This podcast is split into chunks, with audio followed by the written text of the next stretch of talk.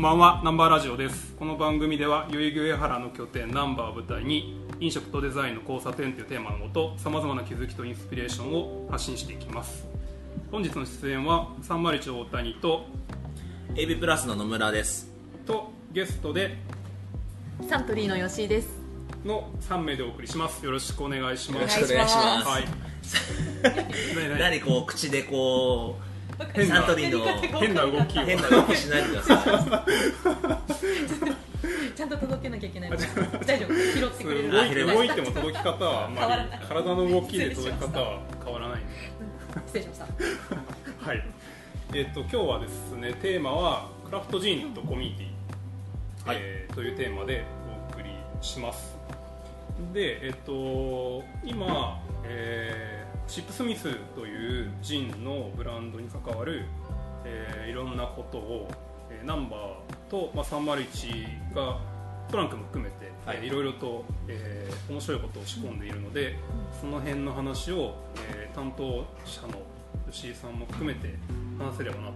そうですね、はい。います。ありがとうございます、はい。ちょうど先週ぐらいですかねリリースが出たのが。はい、で今やっと多分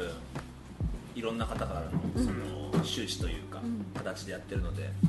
なんとなくみんなの耳には届いてるのかなと思いますけども、確かに。特にあのバーテンダーとかうん。の近いところにいる人たちは、もしかしたら情報が知ってる人もいるのかなうん。はい、じゃあ最初に、えっとそもそもそのシップスミスというジンがうん。どういうジンなのかっていう話と、あとそのプロジェクトで、えーどんなことをやってるのかっていうのを吉井さんからはい。お願いします。承知しました。はい、なんかこの緊張感あのさ改めましてサントリーの吉井と申します、えーシップスミスというジンのブランドマネージャーをしております。でもうどうなんですかね、まあ、でもこちら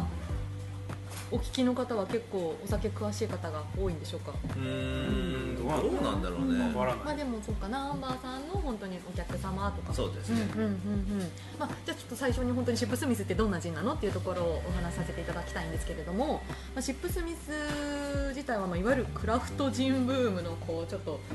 パイオニアといういうふうに呼ばれ呼ばれているんですが、まあ、2009年に蒸留所としてはオープンしました。なので全然最近できた蒸留所なんですがロンドン。ロンドン。いやもうその辺。あれロンドンの辺でしたっけ？下の方。郊外。郊外でしたね。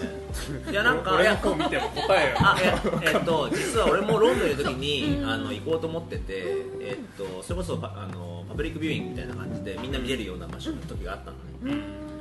ただ確かテムズ越えて下の方だったんでちょっと郊外郊外だなっていうイメージ、ん。ね、なんかもう本当に、まあ、私もまだ行ったことがないんですけれどもあの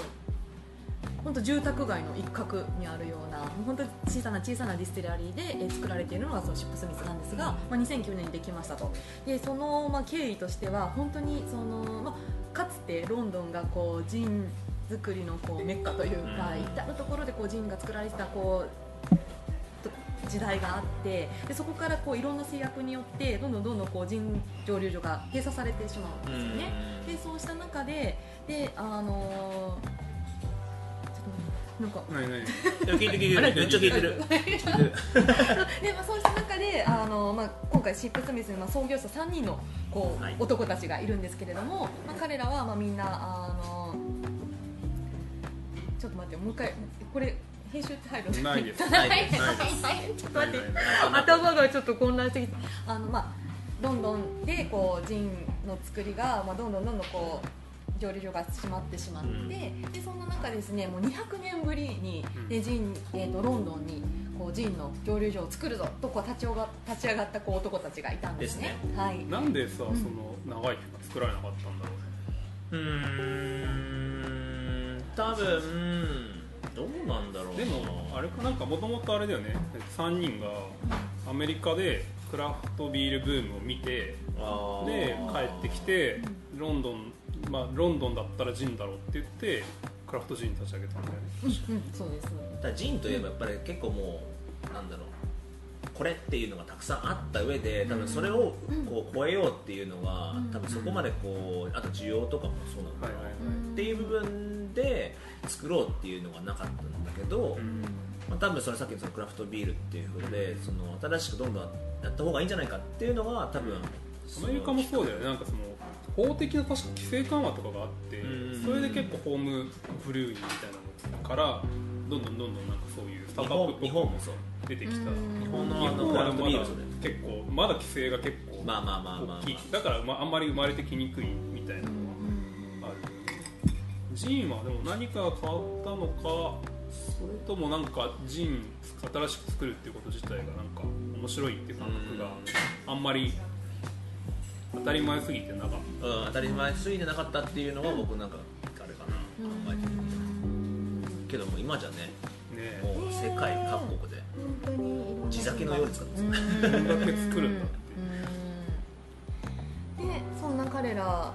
が、まあ、ロンドンで再びジンの蒸留所を作るぞということで動き出してでもやっぱりまあそう簡単にはいかないと。で本当にこう、まあ、200年間作られなかったわけなのでそこに対する挑戦というところで、まあ、本当いろんな人たちに掛け合ってでそのその蒸留免免許を一つ取るにもやっぱりこう前例がもう200年間ないのでわからないといった中で本当に掛け合って掛け合って、まあ、2年3年かけてようやくえー蒸留所の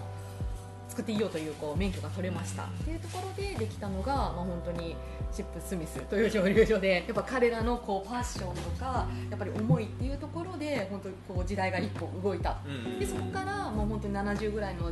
いわゆるマイクロディスティラリーのはいジンの蒸留所がポコポコっとできて、そこからこう世界的なクラフトジンのまあブームができたというふうに言われています。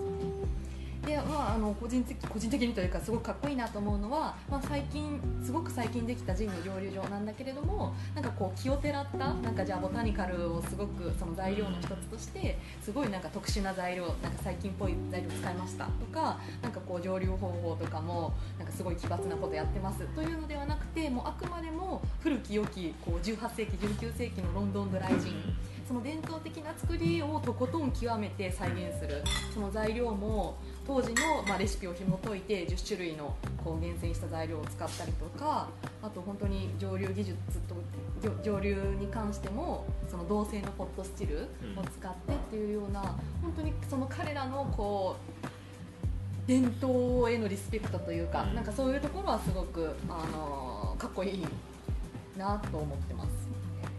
なんかこれさ最初ソラン君話した時にさ、う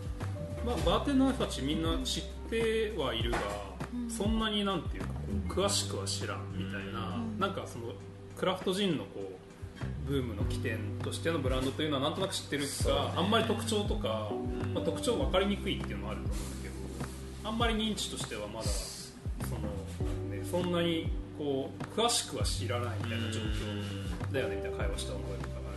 なんか自分はやっぱそのロンドンからこっちに来てるんで,、うんうんでしかも2013年までロンドンにというか、まあ、海外にいたから、まあ、逆にそっちの方が知ってるというか。うん。もうシップスミスはあのハイラインナップとかでちょっとこうラグジュアリー系のラインナップで、うん。まあ、ハウスポールじゃないけど、うんえっとちょっとこう美味しいの飲みたかったらこれいいよねっていう感じで作ってて、まあ、あと4000円クラスだもん。ねそうそうそう、あと今 VJOP うんは、えっと何色だっけ？ちょっとあ青っぽいというかなんだけど昔赤だったんですよ。うん。そうそのだから結構そうキャップが。うん。ジャパニーズバージョンでしょ？じゃナンバー2ってやつでしょ？あそうナンバー2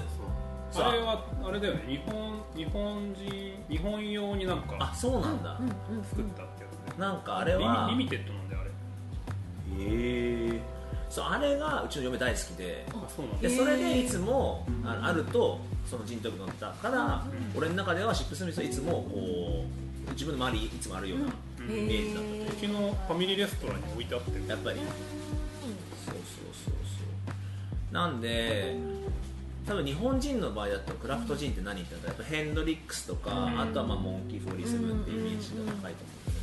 けど、あれと同じぐらいの時代にはちゃんとシップスミスっていうのはいたっていうのはロンドンに行った時はどどういう認識だったの？いなんかこあけどそれ生まれてきたって感じ？そうなんかその地酒みたいな感じだよね。うん。ローカル感が半端なかっうんあー。そんなその当時はまだすげえクールなブランドみたいな感じでもうなかったーん。まあなんかでただやってることはすごいクールだっていうかそのコッパーとかちゃんとそのね使ってるところはいいのを使ってますよっていうふうにしてるし、まあ、あの時代でヘンドリックス以外だと多分あれしかないというかこうちゃんと作り手が見える、うんうんうんまあ、見えるっていう変な言い方だけどそうこの寄り添ってるというかうん。ちゃんと考えられてるジンはあの代あの時代そうだね。それぐらいしかなかったかな。モンキーとかは？俺がロンドンにいる時はなかったなあまだ。モンキーって結構最近もうちょい最近だと思う。そうそうそうそう。そうヘンドリックスそれでさそのそこから、まあ、今いろいろプロジェクトでさご一緒にん企画に入ってもらってやっててなんかやってみてこう変わった印象とか印象？に対するイメージっていうか、まあ、ブランドイメージも含めてなかもしれないけど。えっとね今回のやつだとまあこう宣伝されたブランドだなと思うんだけど、実は本国ではもっと面白いこといっぱいやっててそれを俺ツイッターで全部見てんだけど、ネタっぽい。そうネタっぽいんだけどちゃんとカラーとかも変えてなんかこうまたこうなんだろうトラディショナルじゃないところをちゃんとこう攻めようっていうかそのなんかこうまたどんどん新しいこと考えてるこの人たちなっていうのは、まあ、ツイッター上でしかないんだけど、見ててやっぱりイギリス人ってニャナッツ大好きだから、サマーエディションとかも作ったりとかして、その時にしか生えないベリーとかを使ったりとか、まあ、そういうのもよくやってるから、だから今年からかなやってるんで、最近キューカンバーチリとかもそうそうそうあとマティーニのやつ作ってなかった？ますなんかマティーニ用のジンとか作っててなんかやっぱそういうちょっとこうニッチになってるんだけど、面白いことを仕掛けようとしてるイメージでもある、うんうんうんだからこのタイミングでこれをやってるっていうのは、ん。日本もなその本国も同じ目線なのかなっていうのはちょっと感じてます、なんかあれだねブランドのイメージとしてはこうマニアックっていうか、まあね、マニアックなことやってんだけどちょっとこうなんていうの力抜いてやってるから、うん。こうそれが、まあ、ユーモアに変換されて、割となんかみんながこう入ってきやすいみたいな、うんそういうブランドイメージ作ってるよね、うんうんなんかさっきうんうんってうなてたけどそのソランの話に対して本国で今なんかいろいろやってること？そうですね、あのやっぱ私自身も、まあ、この状況になって一回オンラインで創業者の3人とこう会話したことがあって、やっぱ彼らのいいところってあの本当にまあ熱くてパッションがすごくてなんで愚直にこういったその伝統を重んじて王道のこう人作りをしてるんだけれどもやっぱりこの遊び心というかなんかこうやっぱ現代への挑戦みたいなところをすごく感じられてこう例えばまあそういったフレーバーのジンいろいろこう定期的に作ってるのもそうですしあとそのスワンうんあの、うんチップスミスって白鳥がアイコンでラベルになってるんですけどそのなんで白鳥なのっていうところ意外と知られてなくてそれはあの彼らがこうすごくリスペクトしているその蒸留機ポットスチルのこうスワンネックから取って銅せ銅銅の色をしたこうスワンが描かれてるんですがそのスワンをこうミスタースワンって言ってこうキャラクター化してなんかその白鳥がしゃべるみたいな。あありますなんか漫画じゃないけどクレイクレイアニメか。クレイアニメ。いやあ。の結構彼らとしてはあの存在もすごく大事にしていてもう勝手にむやみに使おうとすると怒られるみたいな。うちのビスタースワンを勝手に使わないでくれと。もう本当に芸能人割りのこう扱いになっていてでもやっぱそれを使ったこう広告というかそのプロモーションビデオも結構本国では賞を取ったりしているらしくて、えなんかそういったあの遊び心もうん。とても素敵だなと思って。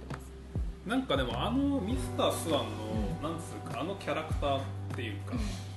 あのまあ、ゆ聞いてるもらってる人 YouTube で多分スワンえっ、とスワンじゃない えっとチップスミスで入れれば出てくる。多分ミスタースワンでミスタースワン。ででで調べれば出てくると思うんだけど。なんかあのキャラクター性は結構イギリスっぽいなっていう。感じするよね。めちゃめちゃする。なんか。まあなんかやっぱりそのイギリスの良いところもキャラクターに入れ込んでてうん。僕らはこういうブランドですよっていうのがなんかこう垣間見れるのがすごく俺は俺はもうイギリス大好きだからそう見ててなんか、まあ、ちょっと品があるように見せて実はユーモアもしっかり。遊びもしっかりしてジョークがひどいとぽいよねなんかなんだっけそれであ、まあ、ブランドの話でそんだけ言っちゃったんだけど あのスワンラボというプロジェクトを、今回のね今回の、はい。まあ、プロジェクトスワンラボとまあブックを作る話の解説を端的には端的に端的に。今回そのスワンラボというですねまあシップスミスをのなんていうんですかこのシップスミスを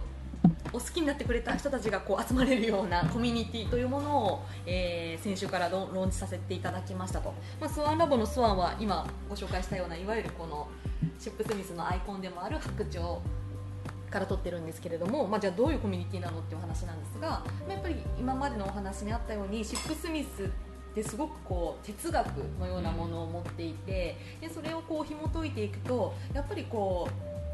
伝統へのリスペクトゆえのこう王道を突き詰めるとか本物感だったりするんですけど一方でそれをこう現代風に解釈をしてやっぱ新しいことに挑戦していく、なんかそういったそういうシップスミスが持っている哲学みたいなことにえ共感してくれる人たちがこう集まって何かこうみんなでこうそれを哲学を体現したことをシェアしてでお互い高め合っていけたらいいよねみたいなコミュニティを目指しています伝わりますかねこれ。これもちょっとちょっと大丈夫まあけどもともとは、えっとシップスミス本国が作った本がありまして、まあ、それを日本でもやりたいっていうのが、まだちょっとある程度そのベースでもあったんで。そうですそうねそうそう、まあ、スワンラボっていうのは、いわゆるまあコミュニティコミュニティとしての名前で、うでじゃあそのコミュニティで何やんのみたいな、うんうん。やっぱ何かみんなでゴールに行けるものがあるというね、っていうのでじゃあ本国ですごいしっかりしたカクテルブックを作ってるから、日本でこれを超えるカクテルブックを作ろうぜっていうプロジェクトを皮切りにこのコミュニティを広げていきましょううん。みたいな立て付けですね。でなんか結構そのバーテンダーだと自分が喋るの 喋るのやめますいやいやいや。でもそのねシップあの本国のカクテルブックいいですよね。まああれはもうシンプルザイズベストじゃないけどうん。かっこいいよね。かっこいいそのシップスミスをベースとした100のカクテルレシピ集になっていてでそのレシピはあのもう素材材料1つのカクテルを作るのにもう材料は3つだけとシップスミスをベースとしたもう3つの素材だけを使って、まあ、カクテルを作るというやっぱ彼らの目指す本当にシンプルさだったりとかやっぱカクテルは複雑である必要はないというその扉に書いてあるメッセージのが本当に体現されたカクテルブックになってます。ある種その自分たちのシンプルなジンそのもののクオリティに圧倒的な自信があるからそうだね。付け加える素材は2つ入れればもう十分でしょっていうなんか、まあ、その感じはちょっといいですよね まあそうね。まあそれがなかったらあそこまで強気なね ああいうふうにはできないと思うし、あとはもともとそのクラシックカクテルってそんなに量を持っていないので、うん。まあそういうところも多分ちょっとこう付け加えながら、ん。やっぱりシンプルなものはこれぐらいのものこれこれでもうちゃんと完成できるんだよっていうところもなんかこうアプローチとしてあるしそれをなんか伝えたいのかなっていうのはあって、うん読んでて、まあ、最初の方だとジントニックとかマティーンとかでも本当定番のやつがあるんだけど後の方になってくるとちょっとこう一ひねり二ひねりぐらいになってきてけどちゃんとこうベースを変えずにその3つっていう材料を変えずにやっていくから、結構なんかあしっかり考えてるんだなっていうのがあって、まあ、今回のこのスワンラムの方も同じような形でやっていくので、すごくなんかこうこれから参加していただけるバーテンダーの、まあ変な話力量を試すわけじゃないんだけど、うん。なんかこう面白いものになってほしいなっていう気持ちもあったりなかったり、そうなん。ですよね。しかも今回は日本はこう日本バージョンなのでちょっとね。ね、そうなんですよね。ちょっと一応聞かせてあ内容をじゃあご紹介させていただくとあのあえてロンロンと同じことをしても面白くないので一つもうはワンハードル上げたいなというところで、まあ、シップスミスっていう、まあ、ブランド名なんですけれどもその意訳するとシップがこう味わってこう足しシッピングシッとかね。ピングするのを味わってすあの飲むのシップとスミスがいわゆる職人という意味ですという中でそのスミスな部分をちょっと切り取りましていわゆるこうシップスミスというブランドのこう世界観とか哲学を体現したようなこうシンプルでこだわりを持った生き方をしている人たちというのを、まあ、スミスな人というふうに名付けまして、そのスミスな人たちを まずこう日本でこう活躍しているスミスな人たちをもうまず見つけ出して取材をします。はいでそのススミスな人たちのこう人生を紐解いていく中でその人生をに触れたこうバーテンダーさんにそのスミスな人の人生をこう表すカクテルを3つの素材で作っていただくという非常にチャレンジングな挑戦をしていただこうと思ってます。いやいいと思います。しびれますねいやこれね今日実は、はい今日って昨日かちょっと思いついちゃったんだけど、何思いついた？何何何？いやその言っていいのか分からんけど。まあいいか。あのそのどうやってあのライフの、まあ、取材をねした人のあのレシピからうん。バーテンダー側にあの開発のこうオーダーを渡していくかっていうところをまあそ考えてのスミスのストーリーだね。そうスミスのストーリーがまず取材,、うん取材してあって、でこれをその、まあ、人生のレシピっていう形であなるほど。3つのレシピに落とし込むと。なるほど。でこれをまあバーテンダー側に渡してでバーテンダーがそれに応える形で3種の材料で作ったカクテルで答えるっていうこういう企画なんですけど、でこの渡し方をどうしようかなってずっと考えててでなんか結構バーテンダーの考え方としてはなんか結構お題に答えるっていう感じで捉える。やっぱコンペとか慣れてるとそういう発想に慣れてるから、もう一段階深掘りしてほしいなと思っていて。で考えたのがなんか、まあ、ソラン君とプロジェクトの中でやってる中で話してたカクテルのこう構成要素みたいなので、はいはいはいなんかボリュームみたいな重さみたいなのとうんがベースにあってでこれにその甘さと酸味ね。酸味。うん。でベースのカクテルの味を作っていくっていう話あったじゃないまああのカカオの時ね。そうかまあ全然違うプロジェクトではい。そうそうそう。でまあ一般的にそういう考え方だと思うんだけど、カクテルの味の構成って。でこれってでも人生でも一緒なんじゃないかとなんかそのボリュームを作るところって、うん。その人にとってのやっぱり根幹になるものみたいなのがあってででもそれだけだと結構似たような人がいるかもしれない、うん。そこにもう12要素ぐらいこうベクトルの違うらしさみたいなものがそこにこう乗っけてあげることでその人というその人生がキャラキャラクターとしてこう立体的になっていくっていうことなんではないかって思ってで考えたらこれをあの作ってあげてこれをバーテンダー側に渡してあげるとなんかもう少し味の考え方が立体的にならないかなっていうあんま今不落ちしてない顔してる。いや結構それは逆に難しすぎるかもしれないあそう。それはまあれは今の理論はロジックというか、まあ、俺のロジックではまることにあってうん。多分他の人は同じような考え方ではないかもしれない。うん。ってなるとただ困惑するだけになっちゃうから、なんか俺そこを素直にやりすぎ。やりすぎ。とは言ってないけど人によってその考え方は絶対違うからそこはねなんかその人に任しそのバーテンダーに任しちゃった方が俺はいいかなと思うけど、なるほど。ね却下された。まさかの公開うん、まさか公開キャラされるっていう。い や別にキャラはまあまあ。なんだっけ？ああけどまあ。そうでそんな企画であそれで、まあ、25人の人生をスミス。スミスの人生をはい。取材していき、でそれに対して、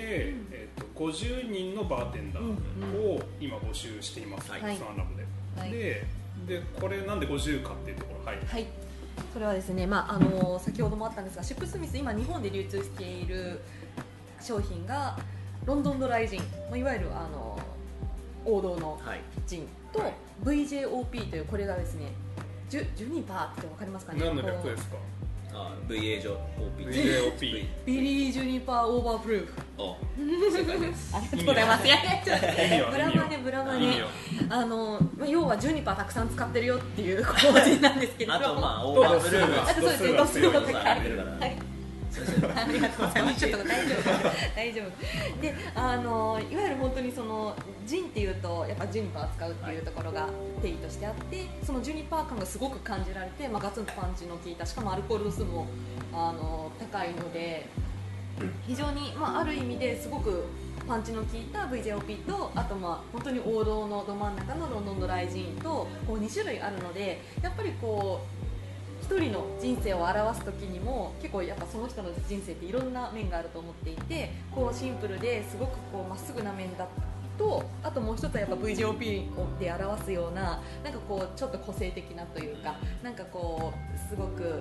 パンチの効いた部分っていうのをこうそれぞれ2人1人の人生に対して2人のバーテンダーさんが VJOP とロンドンの大臣をベースとして2個のカクテルを作っていただく。なんかそうすることによってそのスミ1人のスミスな人のこう人生もまたこういろんな面がこう切り取られるのかなと思っていてそのために25人のスミスに対して50人のバーテンダーさんを募集しています。はい。はい。なんで今、えっと、スワンラボで調べてもらえると多分いろいろ記事が出てくるとは思うんですけども、えっと、チャレンジしたいバーテンダーの人はそこから応募フォームというのがあるのでそちらの方に。今もう続々と来てるんですか？続々と来てなかなかそうですね。すごい。ありがとうございますありがとうございます。っていう本当に。バーテンダーさんがしびれてます。はい。俺俺まとめんの？みたいな。申し訳ないけどみたいな。まあまあ。ちょっと震えるそうこれは多分来年、まあ、これ一応出来上がるのは来年、えっと、記事は順次公開まあしてるけだけどど本として来年の春ぐらいにできいたらいいやなもうあれできたら伝説のなカクテルブック。なかなかすごい。よねうんゴリゴリの人たちとか、もう今最先端行ってる人たちとかうん。もういろんなもう人たちがいるから、ね。見てて楽しい。いやあこの人来たんだみたいな、で今回その応募いただくにあたって、まあ、いわゆるモチベーションシートというか、うん。まあなこのプロジェクトに対する、まあ、あのまあ志望動機じゃないですけれどもなんで参加したいかっていうのを書いていただいてるんですけど、まあ、それを本当に見ているだけでも一冊の本できちゃうなというぐらい 本当に熱いコメントをいただいていてやっぱりこう一つこうこうもう次世代のこうバー業界をやっぱり自分たちが作っていくとかやっぱもういわゆるもうカクテルのその定義がまた新たになんかこう再定義できるんじゃないかとかなんか自分が想像していた以上のこうあの世界次なるステージとかやっぱ次のこうバーを業界盛り上げていくんだっていうすごいパッションが本当に皆さんからコメントを寄せられていてあのしびれてます毎まあ日。ちょうどねタイミング的にもコロナがあって、うん。バーテンダーの人たちも多分なんか面白いこと探してるみたいなタイミングがうん。結構重なったのもあるのかなっていうのも思うあとまあ企画自体もうん。なんか普通にお題出して答えてくださいっていうよりもなんかもう少し立体的に作ってるところがあるから、ちょっといつもと違うやつ来たなみたいな感じでいや本当みんな感じてるんじゃない思ったよりフリーランスのバーテンダーこんないるんだみたいな。ところ見たりとかなんですごく楽しみではありますね。ね来週の日曜日までですかね。募集期限は、あと。来週本週じゃなくて次の。次の16日かな。はい。16日までなので、はい。あとまあそれはバーテンダー向けの話だけど、まあもうちょっと言えばその一般のスミスな人たちを切り取ってるっていうのはいわゆる本当にバーテンダーだけではなくて、うん。なんか一般の人たちにもうちょっとこうライフスタイルとかうん。生き方、哲学みたいなところから興味持ってくれた人がうん知ってもらえるような間口を作っているっていうのがあるので、なんで、まあ、興味持ってくれた人は全然バーテバーテンダー関係なく、んあのメンバー登録してもらえるといろんな情報いやが届く。そうですね。感じなので。な人たちの生き様に触れる体験だけでもめちゃめちゃ価値があるとりあえず聞いてる人は今すぐスワンラボでググって あ登録のポチッとをはい。してもらえると面白い情報がいただくよっていう感じ。ですね